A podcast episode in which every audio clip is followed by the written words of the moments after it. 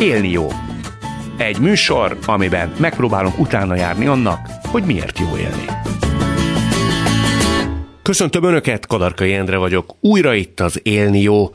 kétezer-huszonhárom első adásában két bátor nőt hívtam el beszélgetni, egyikük sem ismeretlen a nagy közönség előtt. Elsőként jöjjön Oltai Kata, művészettörténész, rendhagyó jelenség, előszeretettel nyúl tabu témákhoz. Ővé az ország egyetlen feminista galériája. Régi életelve, hogy nem dolgozik állami fenntartású intézményeknél. Két gyermek édesanyja, párja, Nagy Zsolt, színész. Téged ki vagy mi tanított meg élni, jól élni? Hát ez egy jó nehéz kérdés így elsőre. Aha. Szerintem egy csomó ilyen klasszikus családtörténet van mindenkinél így Közép-Kelet-Európában ezekből a ez az ilyen hozott vallások, hozott etnicitás, megtagadott vallások, megtagadott etnicitás. De most, mintha arra utalnál, hogy tulajdonképpen ez egy hátizsák, egy csomag, amit mi kapunk. Nem azzá válunk. Bőr alá volt hátizsák. Igen? De persze. Persze. Ezen múlik inkább, hogy valaki miképp szemléli az életet, és hogy éli, semmint, hogy azon, hogy valaki miképp fejleszti ki azt a szemléletet, azt a habitust, ha úgy tetszik, amivel ő aztán éli az életét? Hát azt gondolom, hogy egy nagyon erős attitűddel jövünk a világra, és ezt mondjuk megerősítették a gyere, gyereke, amióta gyerekeim vannak, hogy ez egy nagyon erős dolog, és azt gondolom, hogy onnantól pedig ez meghatározza, hogy miket tudunk felerősíteni magunkba, mikre vagyunk képesek, kivel találkozunk, stb. Neked Mi... miket kellett felerősíteni ahhoz, hogy úgy általában véve élvezd az életet és szeress élni? Én azt gondolom, hogy nagyon vágytam, meg nagyon, és ezt nem tudom, hogy ez azért, mert nagyon korán találkoztam, vagy van egy ilyen alaptermészetem, hogy nagyon szeretem a karizmatikus, nehéz embereket. Nehéz? Az is fontos, hogy nehéz Igen. legyen? Miért? Azért, mert ez a tulajdonság nekem nagyon tetszik egy személyiségben, hogyha valaki nehéz. Az a nehéz emberek azok, azok általában fajsúlyos emberek, szóval... Mit értesz nehéz alatt? Nem az összeférhetetlent? Adott esetben az is lehet. Nehéz a természete, de, de ugyanúgy nehezek a gondolatai, tehát, hogy van, van magva, van súlya annak, amit képvisel. Mit ad hozzá egy olyan emberhez képest neked, akivel mondjuk tükörsima az együttműködés, de egy fajsúlyos, karizmatikus ember? Én azt gondolom, hogy az, aki, aki fajsúlyos és komoly öm, velős gondolatai vannak, annak része az a az önreflexió és az önkritika is, amitől nem tudja kikerülni azt, hogy legyenek konfliktusai. És innentől kezdve nehéz embernek nyilván uh-huh. is a társadalom. És ez számomra az egyik legvonzóbb tulajdonság. Ezzel együtt, együtt menni, meg erre figyelni, meg ezt magadba szívni, meg ezzel jól kijönni, vagy jól dolgozni, vagy... vagy jól körbevenni, most ezt akármilyen szempontból, akár magánéletileg, akár munkába.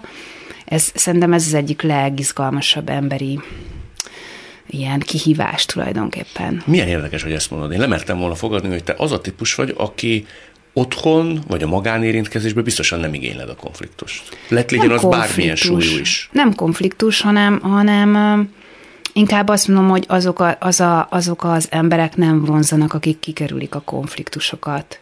Én se kerülöm ki, és ezért én sem vágyok olyan emberek társaságára, akik leharapják a nyelvüket, hogyha ilyen társaságban vannak, vagy mást mondanak, hogyha egy másik összetételű társaságban vannak, vagy adott esetben eltart az, amit szakmailag képviselnek magánéletileg. Bátortalanságnak vagy gyávaságnak látod? Hát igen, mindenképp, meg azt gondolom, hogy ez, ez középtávon, minimum, hanem rövid távon, ki milyen intelligencia hányadossal rendelkezik, ez meghasonlást hoz, szóval ezeket nem lehet megspórolni. Tehát önazonosan és póztalanul kell élni, te azt mondod, ha nagyon lesarkítom. Igen, most a, a póz, igen, szóval a póz, ezt, ezt nehéz, mert néha az emberek önvédelemből is, vagy öntudatlanul is pózolnak, de azt gondolom, hogy, hogy élet korra, meg tapasztalatokkal, az, az valahogy előbb-utóbb úgyis tarthatatlanná válik. Ez a szabadság egyik definíciója, amiről beszélsz, ha jól sejtem. De mióta mersz szabad lenni? Ugye mitől szabadság? Ez egy nagy kérdés. Szerintem van egy nagyon fontos szakasz az ember életébe, valahol kamaszkorba, ahol meghatározza magát. Nekem ez például egy nagyon meghatározó időszak volt, tizenhat évesen, amikor először elmentem dolgozni először nyáron, hogy emlékszem erre az érzésre, hogy vágytam arra, hogy ö, legyen saját keresetem, ami felett én döntök, hogy ez egy ilyen szabadság fokmérő volt, hogy az ember dolgozik, akkor ugye más csinál, mint egy gyerek, aki nem dolgozik. Az ugyan felnőttes dolog. Ez felszabadító érzés is volt? Nagyon. Igen. Én nagyon vágytam erre, vagy nekem ez így nagyon korán összekapcsolódott, hogy a, az elvégzett munka árán megszerzett bármi, jutalom, pénz, tudás, akármi, de amit te elvégzel, annak van igazán értéke, és ezt tudtam igazán értékelni, hogy erre vágytam, erre törekedtem. Nekem szerintem valószínűleg ez, ez a versenysportból is jön. Egyébként az is szerintem egy fontos része, hogy ugye én egyéni sportot választottam. Asszentizáltál. Igen, tehát hogy, hogy például ezt is, ezt is azért így, így lefordítottam, hogy nekem a karakterem Ben, ez biztos, hogy nagyon sokat. Azt nem tudom, hogy módosított, de hogy felerősített bizonyos dolgokat, hogy én nem csapat sportba mentem, hanem egy olyan, olyan típusú felállásba, ahol, ahol te vagy egy pályán, és, és, és te magadra számítasz, meg az edződre, de hogy alapvetően egy ilyen, egy ilyen egyéni, egyéni út, és egy ilyen egyéni következmény tulajdonképpen. Nem inkább onnan fúj a szél, hogy te egy szerencsés személyiségképletű ember vagy, mert nekem úgy tűnik, hogy te általában azért tudod, hogy mit akarsz, mire van igényed és mit szeretnél. Ez nagyon sok ember esetén nem ilyen határozott kontúrokkal van megrajzolva. Vagy szerinted ezt nálad előhívta nagyon sok minden? Például a sport? Most visszakötném oda, amivel kezdtem, hogy nem is az, hogy annyira tudom, hogy mit akarok, hanem hogy nagyon sok mindent beengedek, és nagyon sok mindent átszűrök magamon, ami, amiből azt gondolom, hogy ö, könnyebb válogatni, elfogadni, magadévá tenni, vagy elutasítani. Szóval az ember nem spórolja meg ezeket az élettapasztalatokat. Ezek tapasztalatok? Igen. Azt gondolom, hogy az, hogy például valaki nagyon korán elkezd dolgozni, vagy hogy mondjuk az egyetem alatt is végig dolgoztam, szerintem alapvetően a munka kapcsolatok, az, hogy például betagozódsz valahová, hogy építed föl, milyen, milyen etoszokból, milyen emberekkel tanulsz meg gyakorlatilag mozogni a világba, mert lássuk be, hogy egy nyugat-európai zsidó-keresztény kultúrában a, a munka és a választott szakmád, mint az identitásod nagyon erős letéteményesen megszabja, hogy hogy néz rád a társadalom. Szóval ezt, a, ezt nem lehet kikerülni. Ezt aztán meg lehet haladni, és szerintem ez nekem is megjött, de alapvetően ebbe szocializálódunk, és ez egy nagyon fontos formáló erő, és minél több ilyen tapasztalatot szerzel különböző felállásokban, azt gondolom, hogy ez nagyon pallérozza azt, hogy utána hogy, hogy tudsz véleményt nyilvánítani, adott esetben magadról is egyébként. Te sose féltél az élettől? Nem. Nem. Az élettől nem. Az élet így különösebben nem, nem apostrofálom sehogy.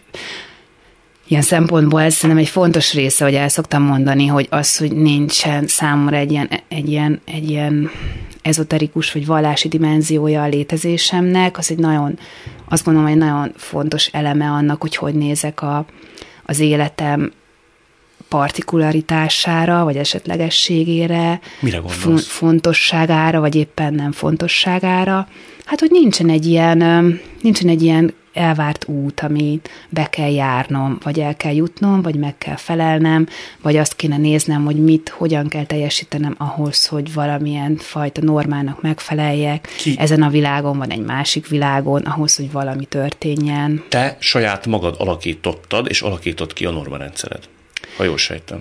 E, igen, igen. A, a már említett karizmatikus és nehéz embereknek a A, a formálódása nyomán, azt gondolom. Szóval nekem, nekem ez a jó értelembe vett emberi kultúra, az a, ami volt, és aminek, amit be lehet szívni a, a könyvekből, meg a múzeumokból, meg a gyűjteményekből, meg az, amit megélhetsz olyan szinten, hogy emberekkel dolgozol, élsz, találkozol az utcán, beszélsz a buszon, együtt dolgozol, stb. Nem tudom, iksz ipszilon évet eltöltesz, vagy pillanatokat, szóval ez a fajta emberi tapasztalat, nekem ez nagyon izgalmas, tehát én ebben hiszek nagyon, Ak- akármit csinálok, akkor is, ha művészettörténész vagyok, akkor is, hogyha a butikban vagyok eladó.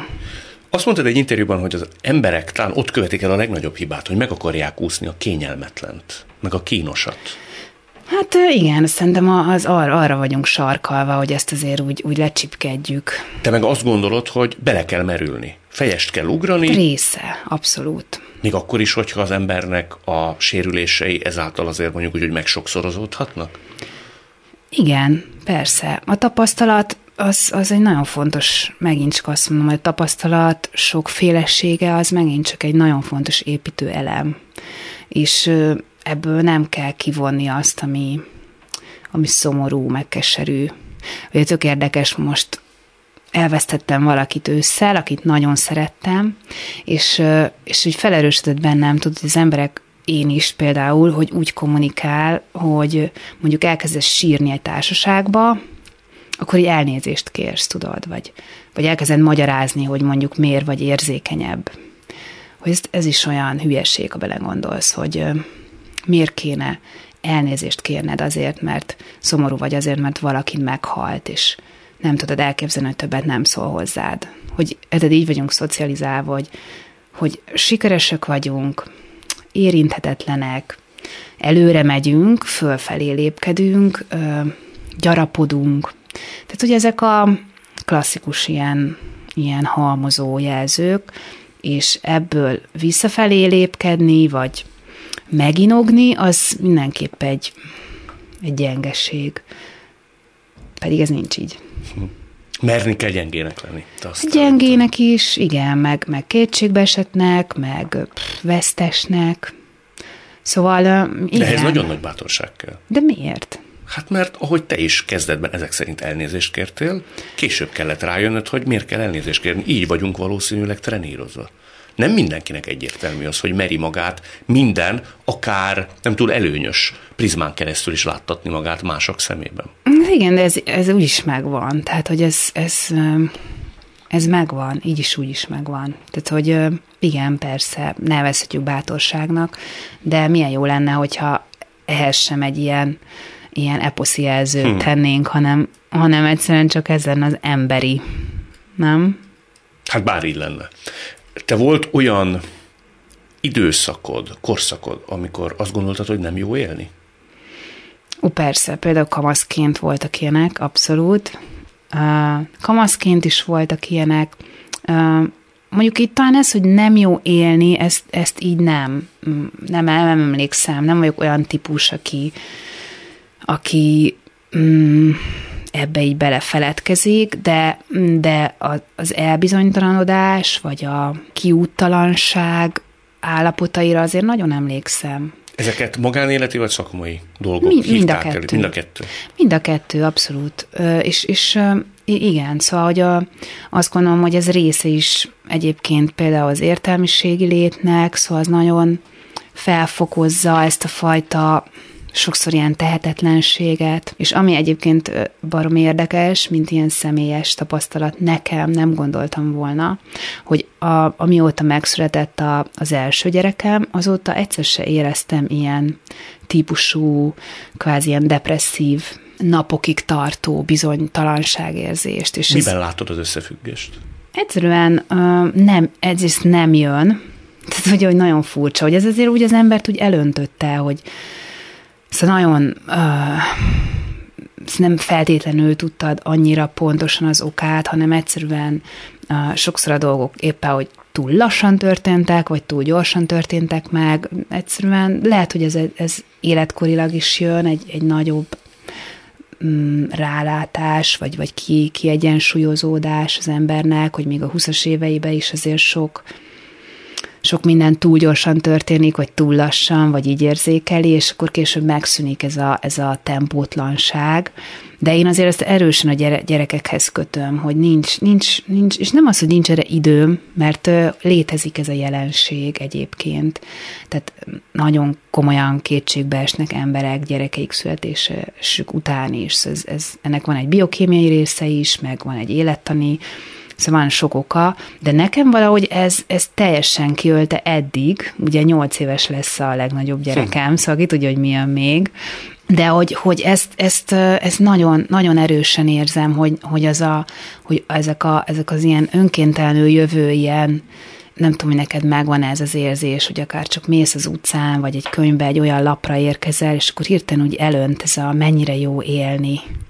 Nincs különösebb ok, ami kiváltja, nem egy nagy dolog, tehát nem az, hogy valamit nyersz, vagy, vagy egy nagyon nagy dolog történik, hanem pont ilyen, ilyen iszonyatosan partikuláris, lényegtelen dolgok, egy olyan fénytörése a napsütésnek, vagy egy olyan, olyan mondat egy könyvbe, az így nagyon, nagyon fel tudja generálni ezt, hogy mennyire jó érni. De ez szokott legalább abszolút, ilyen? Persze. Egyáltalán elkezd az ember, ha csak pillanatokra is örülni a létezésnek. Igen, igen, igen. Nem tudom, hogy ennek van-e neve, őszintén. Az ilyen típusú érzésnek, mint ahogy, mit tudom én, a, van a déjà vu érzés, ami igen. Szintén egy ilyen furcsa érzés, amit az ember, aminek nevet adtunk a kultúránkba, de hogy ez az ilyen önkéntelen így, így elárad az emberben, ez az örömérzés, ezt nem tudom, hogy lehet, hogy ennek is van valami neve. De szerinted ez mindenkire jellemző, vagy azért inkább a szerencsések, szerencsésebbek osztály része? Mm, azt nem tudom, látod, hogy, hogy, hogy ez például tanulható-e. Bízom benne, hogy ez olyan, ami tanulható, hogyha nem jellemző mindenkire. Melyik képességeket kell felerősíteni szerinted ahhoz, hogy az ember boldog legyen? Nyitottnak kell lenni, az érzelmi intelligenciáját kell fejlesztenie, kíváncsinak kell lenni, elégedetnek kell lenni. Hát most ezt nagyon nehéz úgy megválaszolni, hogy az ember ne tűnjön ilyen, vagy ilyen hétköznapi gurunak, vagy ilyen nagyon okos tojásnak. Én csak a saját meglátásomat tudom mondani. És ez, ez mondjuk, ez éppen itt jellemző a világnak ezen a pontján. Mert azért azt gondolom, hogy vannak sokkal könnyebb helyek per pillanat a világban, ahol könnyebb felépíteni azt, hogy mitől lehetsz boldog, vagy hogy tudsz örülni jobban. De amire nagyon kevés időt fordítunk, az az, hogy, hogy, hogy az emberek magukat figyeljék. Tudod, hogy ez is azért hozhat olyan meglepetéseket, amit mindenki szeretne feltétlen felfedezni. Te többször hivatkozol a bizonytalanság izgalmára. Hogy az mennyire igen. Jó dolog? Hát ez az, mert ez mindig felváltja. Tehát ha valaki gondolkodik, és, és megszerzi ezt a fajta kontrollt, vagy ötlethalmazt, ami felett elindul valami felé, akkor egyszerűen a gondolkodás mikéntje viszi oda, hogy elkezd kétkedni dolgokba, jól csinálja. És ez, ez egy kötelező fázis. Kötelező életkori fázis, kötelező fázis annak, ha az ember ír valamit, könyvet ír, szöveget ír, a kiállítást csinál, minden gondolkodási mechanizmus kötelező része az elbizonytalanodás, amikor összekuszálódik minden. A legnagyobb eufória idején is? Szinte szükségszerű? Szerintem igen, szerintem igen. Nem, nem lehet úgy eljutni egy, egy végeredményhez, vagy nevezzük, nem tudom mi, konklúziónak, vagy katarzisnak, vagy nevezzük bárminek, kinek mit hoz. De az, hogy, hogy ne legyen egy súlyos, súlyos kusza bizonytalanság fázisról, alapjaiban kérdőjelezed meg, hogy most jó, jó ez, jó a szerkezet, jó egyáltalán a felvetés, vagy nem tudom mi, a, azt hiszem egy kötelező rész. És ha ezt elfogadod, ha tudod, hogy ez a menete a dolgoknak, akkor tudod, hogy az is egy nagyon termékeny dolog a bizonytalanság. De ez kvázi egy ilyen indoklási kényszer? Tehát te úgy fogod fel? Hát szerintem indoklási, lehet így is mondani, de inkább azt, azt gondolom, hogy a, pont a, egy olyan, olyan szelep, ami koordinálja azt, hogy valaki ne legyen olyan tehetetlen, vagy beképzelt, vagy egyértelműen, nem is tudom, elfogult a saját szerepével, vagy a munkájával kapcsolatban. Tehát akinek nincsenek kétségei a, a munkájával, megszólalásával, választásaival kapcsolatban, ott, ott azért nem van gond. Tehát, de hogy vezet ki az út egy embernek ebből a labirintusból, vagy káoszból, amikor mondjuk élete párjával kapcsolatban bizonytalanodik el? Mondjuk egy esküvő előtt, és azt mondja, hogy te jó Isten, biztos, hogy a megfelelő emberrel vagyok? És azt mondod, szinte ez kikerülhetetlen és törvényszerű. Persze. Persze, szerintem igen. Meg hát így is épülnek fel az emberi kapcsolataink, a barátságaink és a szerelmi kapcsolataink. Mindig van, vannak ilyen fázisok. És szerintem a, az, az egy nagyon... Tehát, hogy, hogy ez a... Nem lehet megúszni a... az önvizsgálatot, meg a kommunikációt valahogy. Tehát, hogyha ha valaki képes az önvizsgálatra, akkor előbb-utóbb képes lesz arra, hogy kommunikálja is azt. Tehát például kommunikálja a másik felé a kétségeit, tudjon kérdezni a másiktól is egyébként, a hasonló kétségei, vagy bármi kapcsán, hogy azokat a... Szóval, hogy ne csúszanak el a dolgok, tudod, amikor már olyan halmozott lesz a helyzet, hogy már azt se tudod, hogy mi lenne a jó kérdés. Hmm. Én ezt az utat választottam, az egyik ilyen, az egy ilyen meghatározó, ö, meghatározó, tulajdonképpen magánéleti, de valahogy ez ott egybe volt így a munkában is, ilyen nagyfokú, szóval, hogy ilyen nagyfokú, nem is tudom, meghasonlás volt, vagy ez a jó szó, amikor az ember így rá, rá döbben, hogy mennyire sok letagadott vagy kimondhatatlan része van azoknak az emberi kapcsolatainknak, amik akár magánéleti, akár szakmai vonalon történnek, és mi lenne, ha az egészet mege- megelőznénk azzal, hogy grand zero elkezdünk kommunikálni mindent, ami kétség is. És akkor nem halmozódik ez az egész a- a- akkora púpá, vagy hátizsákká, amit mondtál, hogy, hogy már te se bírod el, nem, hogy a másik, vagy ketten együtt. De azért az ijesztő, amikor egy ilyen csomagot letesz valaki az asztalra. Hát ijesztő, ha egy nagy csomag, ha az egy kis, kis zacsika, vagy egy kis zé, pici kis hm.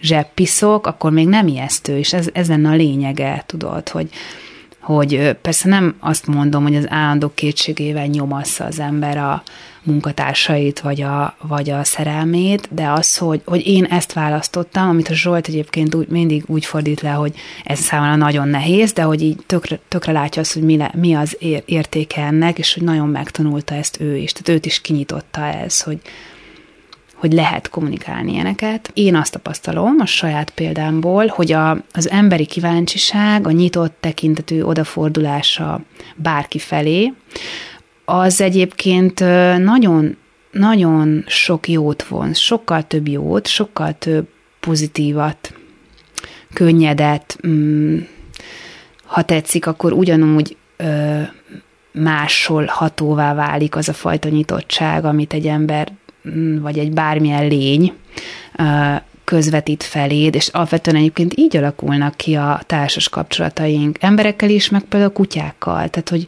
gondolj bele, hogy hogyha nyitsz egy nagyon agresszív kutya felé, nem tudom, te mennyire vagy kutyás, egy nagyon nehéz élőlény felé, én nagyon kutyás vagyok. Amint nyitsz felé, amint te megszavazod neki a maximális bizalmat, neki nem kell semmit teljesítenie még, ő csak egy agresszív, lehetetlen állat hatalmas fogakkal, de te megszavazod ezt a bizalmat. Ő úgy fog reagálni. Ugyanúgy felveszi, nem fog, nem fog, nem fog neked menni. Érted?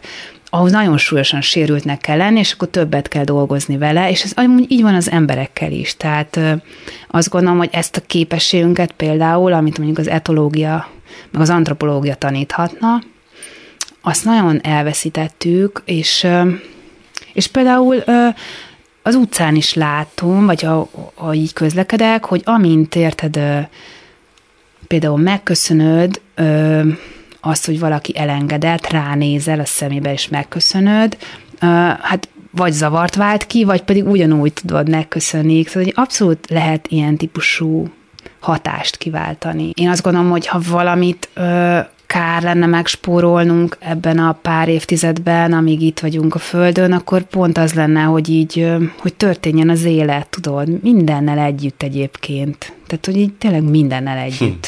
Hm. Végezetül egyet mondj meg nekem, kérlek. Hogy fejeznéd be ezt a mondatot? Nézi valaki ezt a műsort, lehet, hogy nem élete legboldogabb időszakát éli. Élni jó, mert... Hmm, mert nincs más választás, mint hogy előre kell menni, és ez levesz egy csomó felelősséget is, és meghozza azt, hogy, hogy bárhogyan lép valaki, az valahova viszi. És ha is, hogyha e felé nyitott tud lenni, akkor garantálom neki, hogy olyan, olyan szabadság faktorokat szed össze, amitől sokkal könnyebbnek fogja látni a következő lépéseket. Ez így van, ez, ez garantált. Hát akkor hát, ha megfogadjuk sokan. Nagyon szépen köszönöm. Köszönöm én is. Szabadon szárnyalnék, egyedül táncolnék,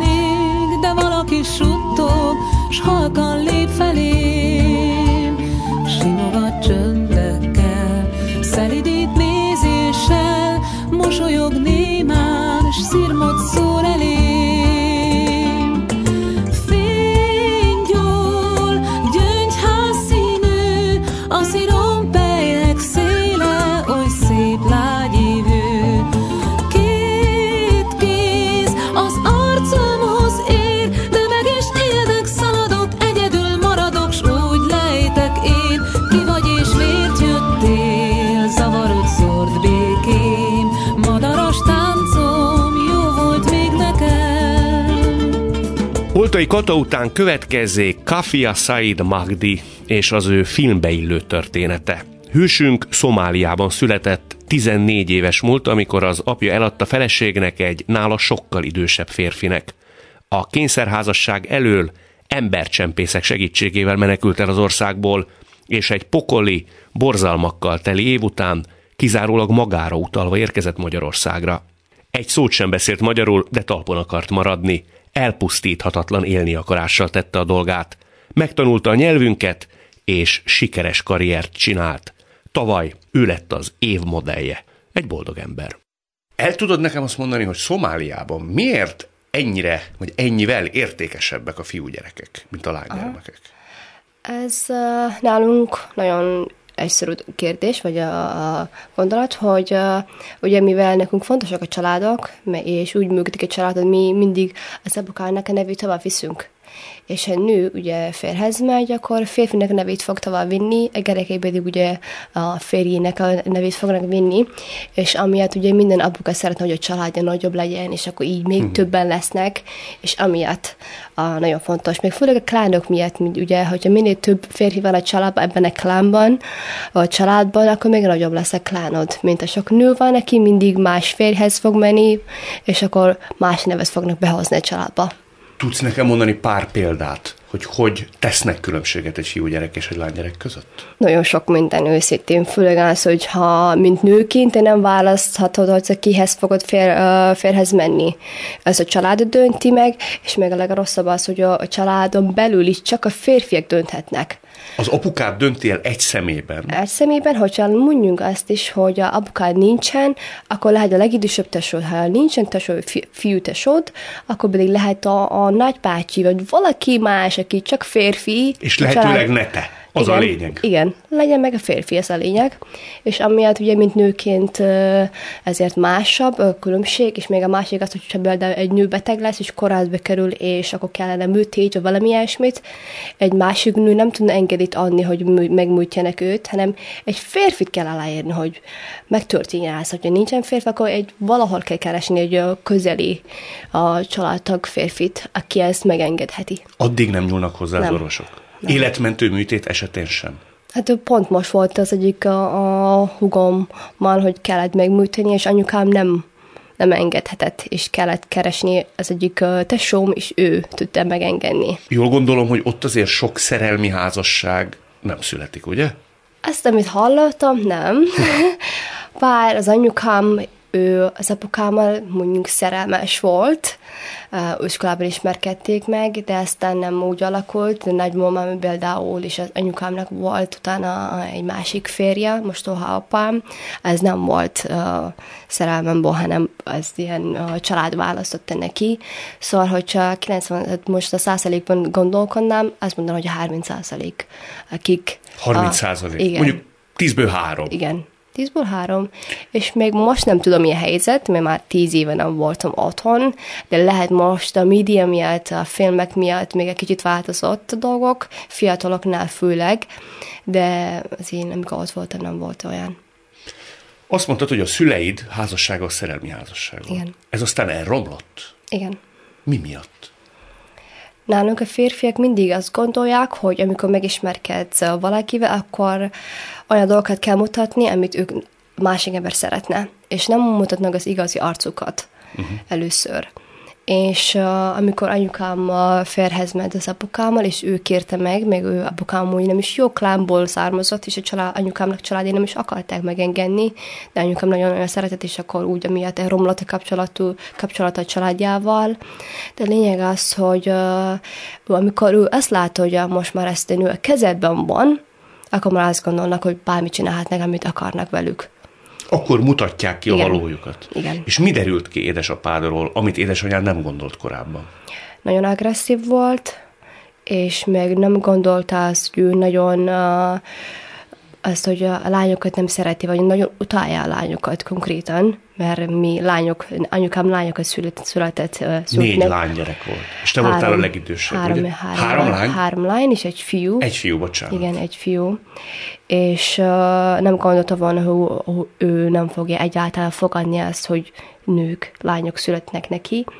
És meg másik az, hogy, hogy gondolkodott teljesen, ő azt gondolta, és ezt hitte, hogy az a nőnek hibája, hogy a lányokat szült. És anyukádat nem fiúkat. Hibáztatta. Igen. Veletek éreztette azt, hogy ti... Igen. Miképp? Hogyan? Például olyanokat mondtad mindig, hogy um, mi lányok vagyunk, és semmit nem érünk el, semmit nem ért, nem, nincsen jelen, jelenti, nem jelenünk semmit. És még olyanokat is, hogy uh, hát konkrétan olyanokat csinálta, hogy uh, nem lehet beszélni, ha ott van, akkor el kell menni ott, ahol ül. ül. Olyanokat csinálta, hogy a, a rádió volt, egyszer, hogy a rádióban a, hallgattunk egy zenét, és kezdtünk énekelgetni, és mondta, hogy oda jött és megverte minket, hogy miért énekel, énekelünk a zeneket, mert az nem tiszta nők csinálnak, meg ilyesmiket mondta. És még uh, mindig látom anyukámat, hogy uh, ő... fizikálisan is uh, meg, megbántott anyukámat. Láttátok szóval, mindezt? Igen. Én főleg látom, én legidősebb voltam. Rátok is kezet emelt? Igen. Megvert sokszor? Mm-hmm. Igen. Ez ott teljesen normális. Nem is lehet, nem is mertetek tiltakozni? Nem. Te azt nem. gondoltad sokáig, hogy ez a normális, tehát nekem ez a sorsom? Nem gondoltam azt, hogy ez normális. Azt tudtam, hogy ez nem lehet normális. De ezért ezt, azt hittem, hogy mindenki ilyet csinálja, persze. Ez valamit rosszul csináltunk, és emiatt büntetniük kell. Magadat hibáztattad néha? Mindig, persze. Mindig? Persze. Tehát azt hitted, hogy te vagy hibás Aha. valamiben, nem igen. vagy elég. Igen. Igen, igen, és még az, hogy én csinálok mindig rosszul, én csinálok azt, amit nem kell csinálnom, és emiatt kapok azt, amit kapunk. tizennégy éves voltál, uh-huh. amikor ő... Férjhez adott egy idős emberhez? Igen. Hány éves volt ez a férfi? Őszintén fogalmam nincs, teljes, uh, konkrétan hány éves volt, ezt nem tudom, de ezt tudom, hogy idősebb volt apukámnál. Apukám pedig akkor volt uh, negyven éves körülbelül, több mint negyven éves, igen. És én voltam tizennégy éves. És még az volt a legfurcsább, hogy mi nem is éltünk apukámmal, mert anyukám és az apukám elválták. Akkor már ők elváltak. Már, már nagyon régen elválták, és mi most doha apánkkal laktunk, éltünk, és az volt furcsa, hogy ő nem is nagyon keresett, mert mivel mi lányok vagyunk, azt hittünk, az akkor elfelejti, és nem fog foglalkozni velünk. De persze ilyenkor ugye, hogyha egy lányt eladják, úgy, mint ha egy lány megy férfihez, feleségül mindig fizetnie kell valamit. Ennek férfinek fizetnie kell a lánynak családját. Kiválasztanak valami konkrét dolgot, lehetne állatokat fizetik, lehet valamikor pénzt fizetik, de mindig valamit fizetnek, és az persze apukám kiárta használni, mert valaki felajánlotta neki, hogy um, kap majd, szeretne egy, az egyik lányát, és mivel én voltam legidősebb, úgy engem adta el. Mit éreztél akkor? Nagyon megijedtél? Azt mondtad, hogy ebbe biztosan nem megyek bele, vagy el is fogadtad a sorsod? Ebbe biztosan nem megyek. Ez volt az első gondolatom. Anyukám szólt nekem, hogy mi történtem úgy. És uh, mivel már én akkor tizennégy éves voltam, és már akkor még mindig hallottam, mi történt anyukámmal. Hallottam, mi történt a nagymamámmal. Hallottam mindig, hogy mi történik a körülöttünk az emberekkel, hogy nők, ami a sorsok. És én tisztában voltam, hogy mit akarok csinálni az életemben, mi lesz velem, és uh, miket fogok csinálni. Csak hogy értsem. Mm. Vagy értsük teljesen a történetet, te ha ott férhez mész, akkor te már felnőtt nőként, szexuális partnerként is Igen. el kellett volna, hogy Igen. járj. Mm-hmm. Dacára annak, hogy csak tizennégy éves vagy, Igen. és szeretnéd, de mindezt vagy sem. Ők kérdeznek-e? Ne, igen, nem kérdeztek nem. volna. Nem. Tehát onnantól kezdve a te férjed Igen. minden tekintetben jogot formálhat Igen. arra, hogy téged kvázi... Aha. használati tárgyként is tekintsen rád. Igen? Igen, a legfurcsább az, hogy még az iszlám is megengedi. Az mm-hmm. iszlám is benne van a Koránban, az iszlám könyvben, hogy minden nőnek, minden feleségnek el kell fogadni ezt, amit a férfi akarna. Máshogy majd, ha meghal, Istentől kapja büntetést, ezért, mert nem hallgat a férfiének, vagy az érzelmét, vagy a szükségeit nem um, teljesítette. Ez nem mondja, hogy hány évestől, mi se többen, nem minden nőnek meg kell csinálni. Te nem is mertél édesapádnak ilyen értelemben, nem is azt mondom, hogy ellent mondani, de hogy megkérdezni tőle, hogy de én ezt nem szeretném.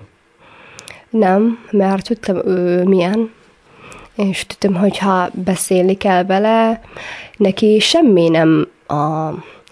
Neki csak a saját szavai, ami igaz. A saját szavai, ami mennek, senki másnak a nincsen igaza, azt, ami ő mond, ezt kell csinálni.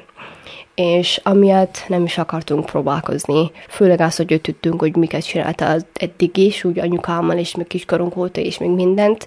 Felesleget volna, felesleges lett volna vele most uh, kommunikálni pont akkor, és ezért inkább anyukámmal terveztünk, hogy akkor mit csináljunk. Mert tudjuk, hogy nem tudunk számítani rá. Mi volt a haditerv? Hogy hogy jössz el onnan?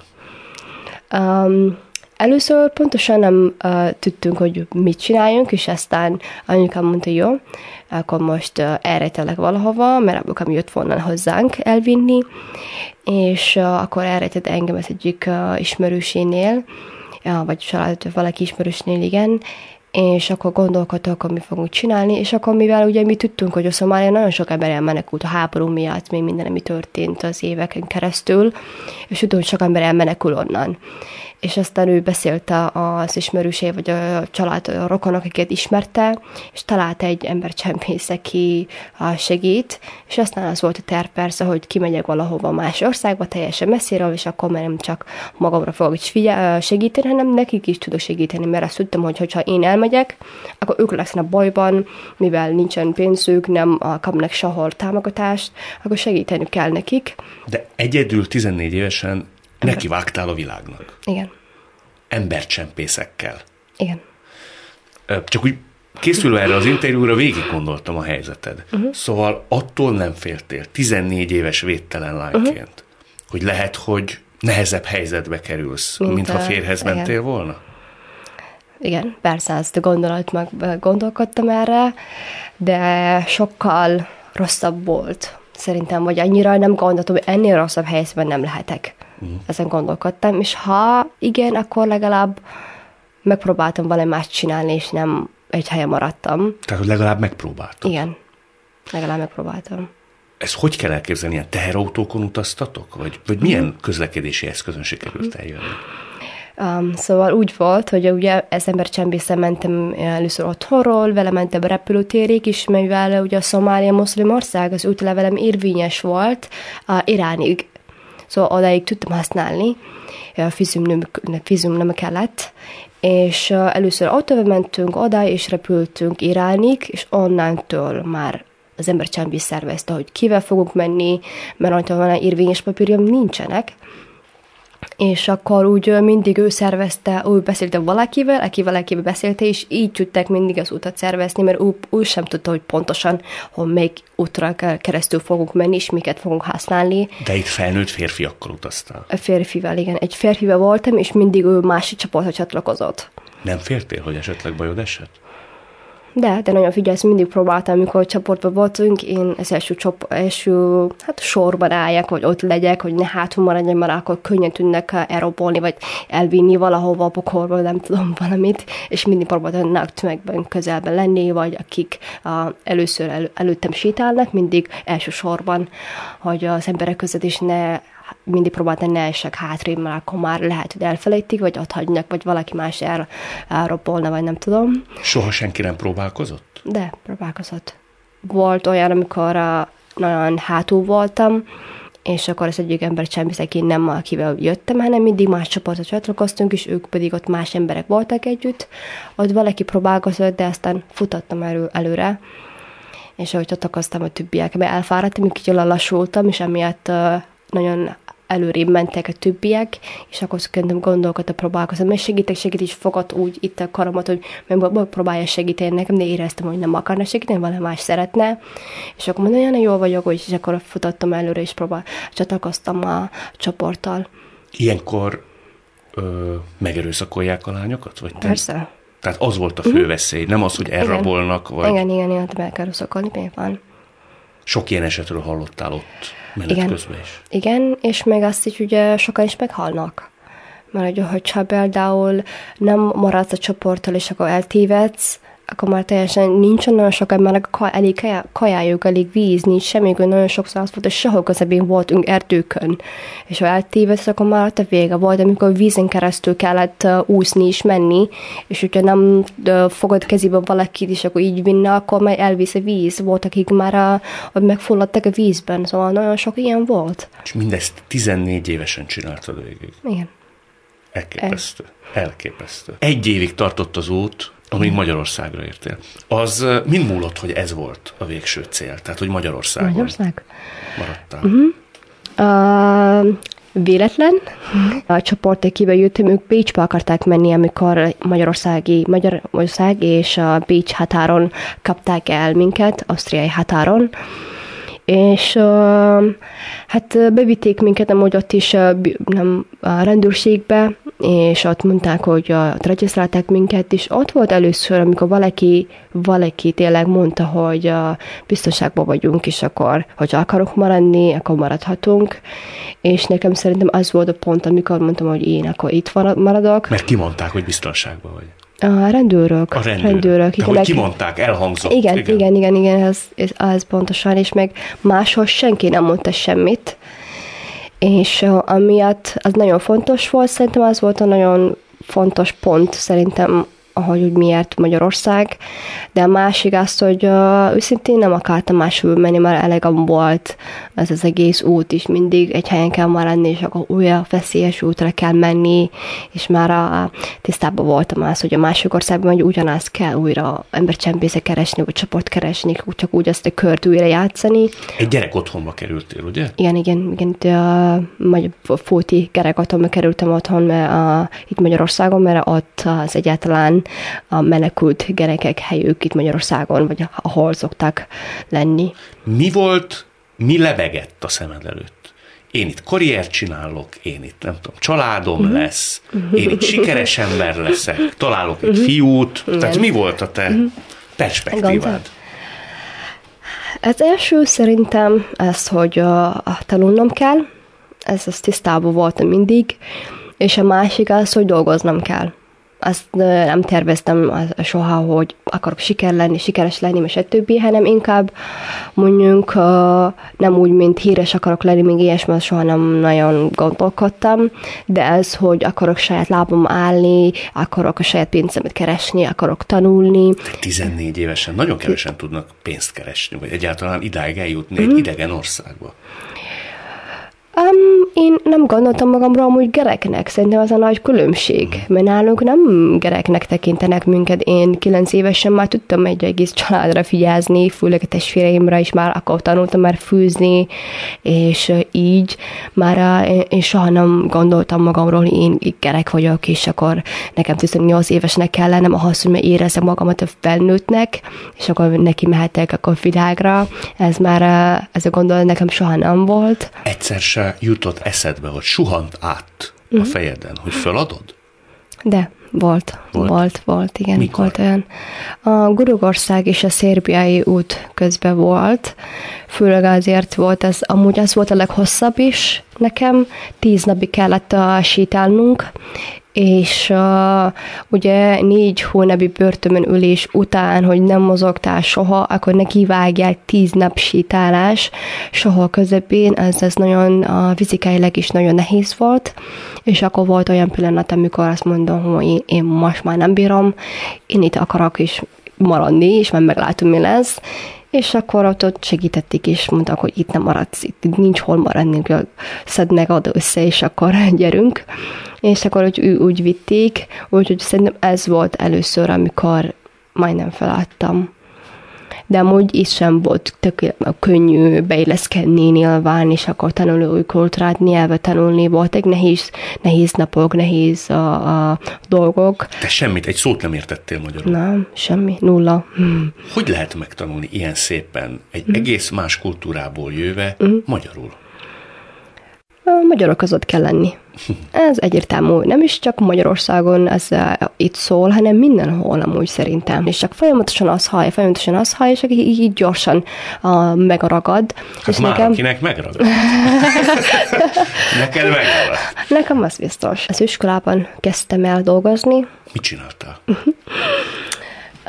Az első munkám az volt, hogy egy gyárban dolgoztam, és emlékszem, hogy kértem meg amúgy a munkát is, mert egy barátnőm dolgozott ott, és mondtam mindig, hogy én akarok dolgozni legalább nyáron, hogy valamit kezdjek, és szeretném saját zseppénzemet, mert nagyon-nagyon akartam volna saját dolgom, saját pénzemből vásároljak, amit akarok, és ne kell kérnem a senkitől, és akkor segített is oda vitte, és akkor a húst vágtunk konkrétan, és akkor ebből volt mindig kis zseppénzem, az iskolám mellett azt csináltam, és aztán amikor elkezdtem majdnem érettségi felemenni, akkor pedig a, a jegykezelőként dolgoztam, így már még jobban tudtam rendesebb a fix munkában dolgozni diákként is, úgyhogy így, így már rögtön elkezdtem, amennyire lehetett, amúgy szerintem is telt egy év, mikor már kezdtem dolgozni.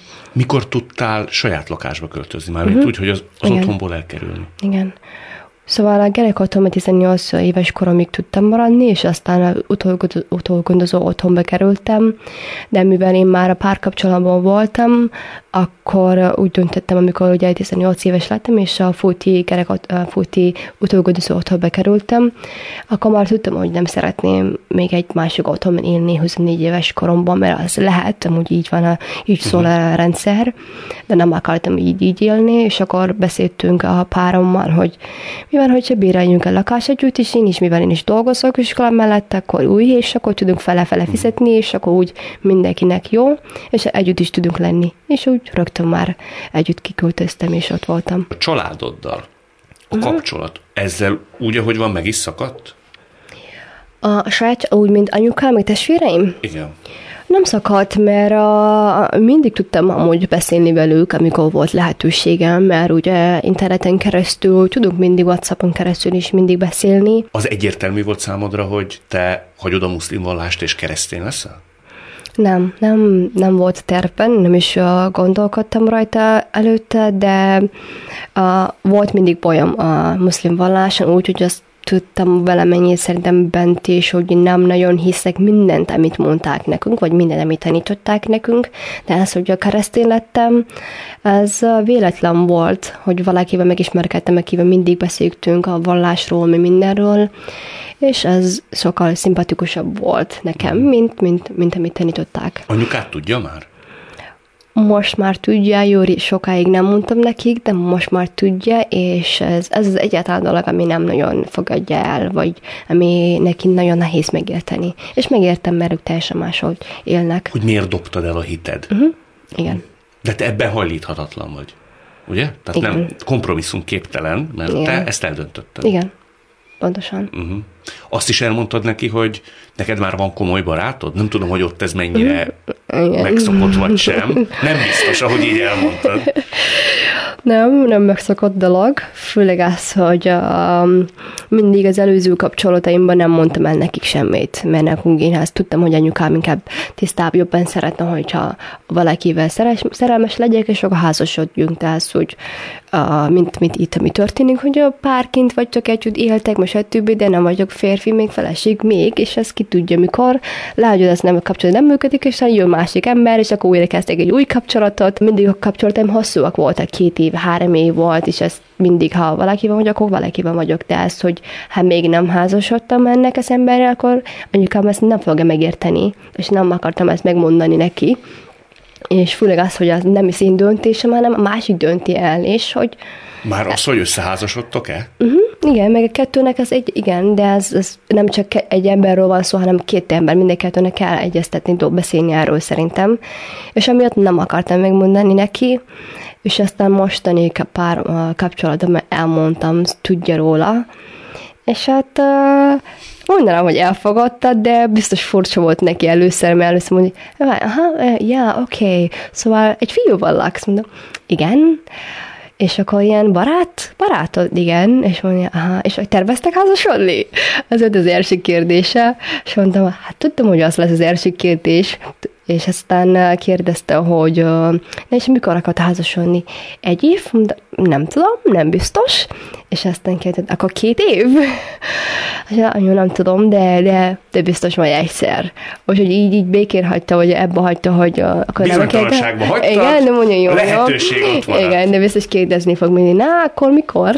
Mivel én hátrébb a hátrány helyzetből jöttem, ezt tudtam, hogy nekem sokkal többet kell dolgoznom, mint aki itt született, ezt tisztában voltam. Nekem meg kell mutatni azt, hogy igen, itt van helyem, itt van a, a én csinálok a dolgokat, mint mindenki más, dolgozok, tanulok, hajlandó vagyok, olyan dolgokat csinálnak, tényleg más embereket csinálnak, és nem uh, kell nekem a kezemet fogni, hanem tudok saját lábomra állni, szóval én tudtam azt, hogy nekem kell mutatnom azt, hogy igen, itt vagyok, de nem azért jöttem itt, hogy uh, ellopjak a pénzt az országból, vagy csak engem támogassák, és nem csinálok semmit, ezt, ezt, ezt nem akartam soha ezt érezni.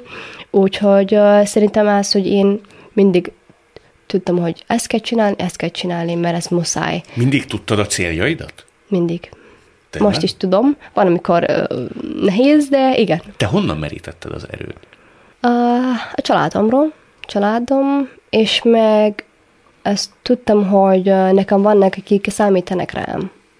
Úgyhogy akármennyire nagy fájdalomban vagyok, vagy az akármennyire nehézség, nehéz helyzetben vagyok, meg ilyen, ilyenkor mindig gondolkodtam ezzel, hogy igen, látom, most nagyon rosszul esik nekem, ami történik, vagy aztán az a helyzet, amiben vagyok, de a családom ennél rosszabb helyzetben vannak. És ebben mindig ki tudtam me, menni abban a helyzetben, amit voltam, és ebből tudtam mindig erősnek maradni. És szerintem azt tanítanám gyerekeimnek is. Meg főleg az, hogy a világ nem annyira könnyű hely, hely amúgy nagyon borzasztó dolgok történnek, nagyon nehéz néha. És hogyha valaki nem csak fizikálisan, hanem tényleg mentálisan is erős, mert én amúgy a mentális erősséget gondolkodok inkább, mint a fizikai, ha nem, akkor sokan nem tudnak túlélni, mi, mi történik most például a világon tényleg.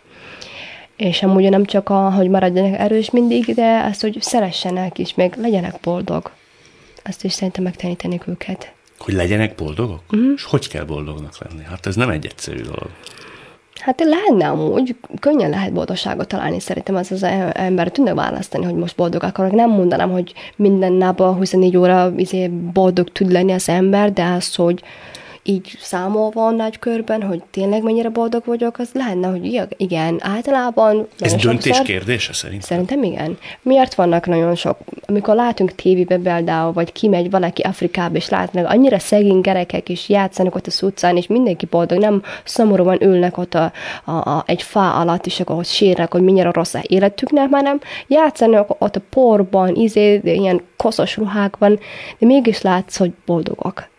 De nincsen nagy autójuk, nincsen nagy házuk, nincsen nagyon nagy dolgok, hanem ilyen, ők így el vannak, amíg van. De hogy és kell azt csinálni?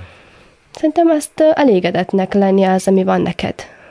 Én szerintem nekem az a boldogság, hogy elégedett vagyok az, ami van, hogyha többet akarok, akkor dolgozok érte, és akkor megkapom. De az, hogyha minden nap, nem mondanám, hogy minden nap kell mindenki huszonnégy óra per hét boldognak lenni, hanem meg kell találni azt, hogy igen, rossz, de jobb lesz. És ettől még boldogabb lesz az ember. Te nagyon szeretsz is élni, ugye? Igen. Igen. Szerintem fontos. Ha már itt vagyunk és élünk, akkor miért nem szeretünk élni? Szeretni kell. Akkor maradjunk ebbe. Nagyon köszönöm, hogy láttunk, hallottunk. Én köszönöm szépen. A magam részéről csak annyit mondhatok, mindig élmény ilyen bátor és szabad emberekkel beszélgetni. Ne feledjék, kétezer-huszonháromban is élni jó.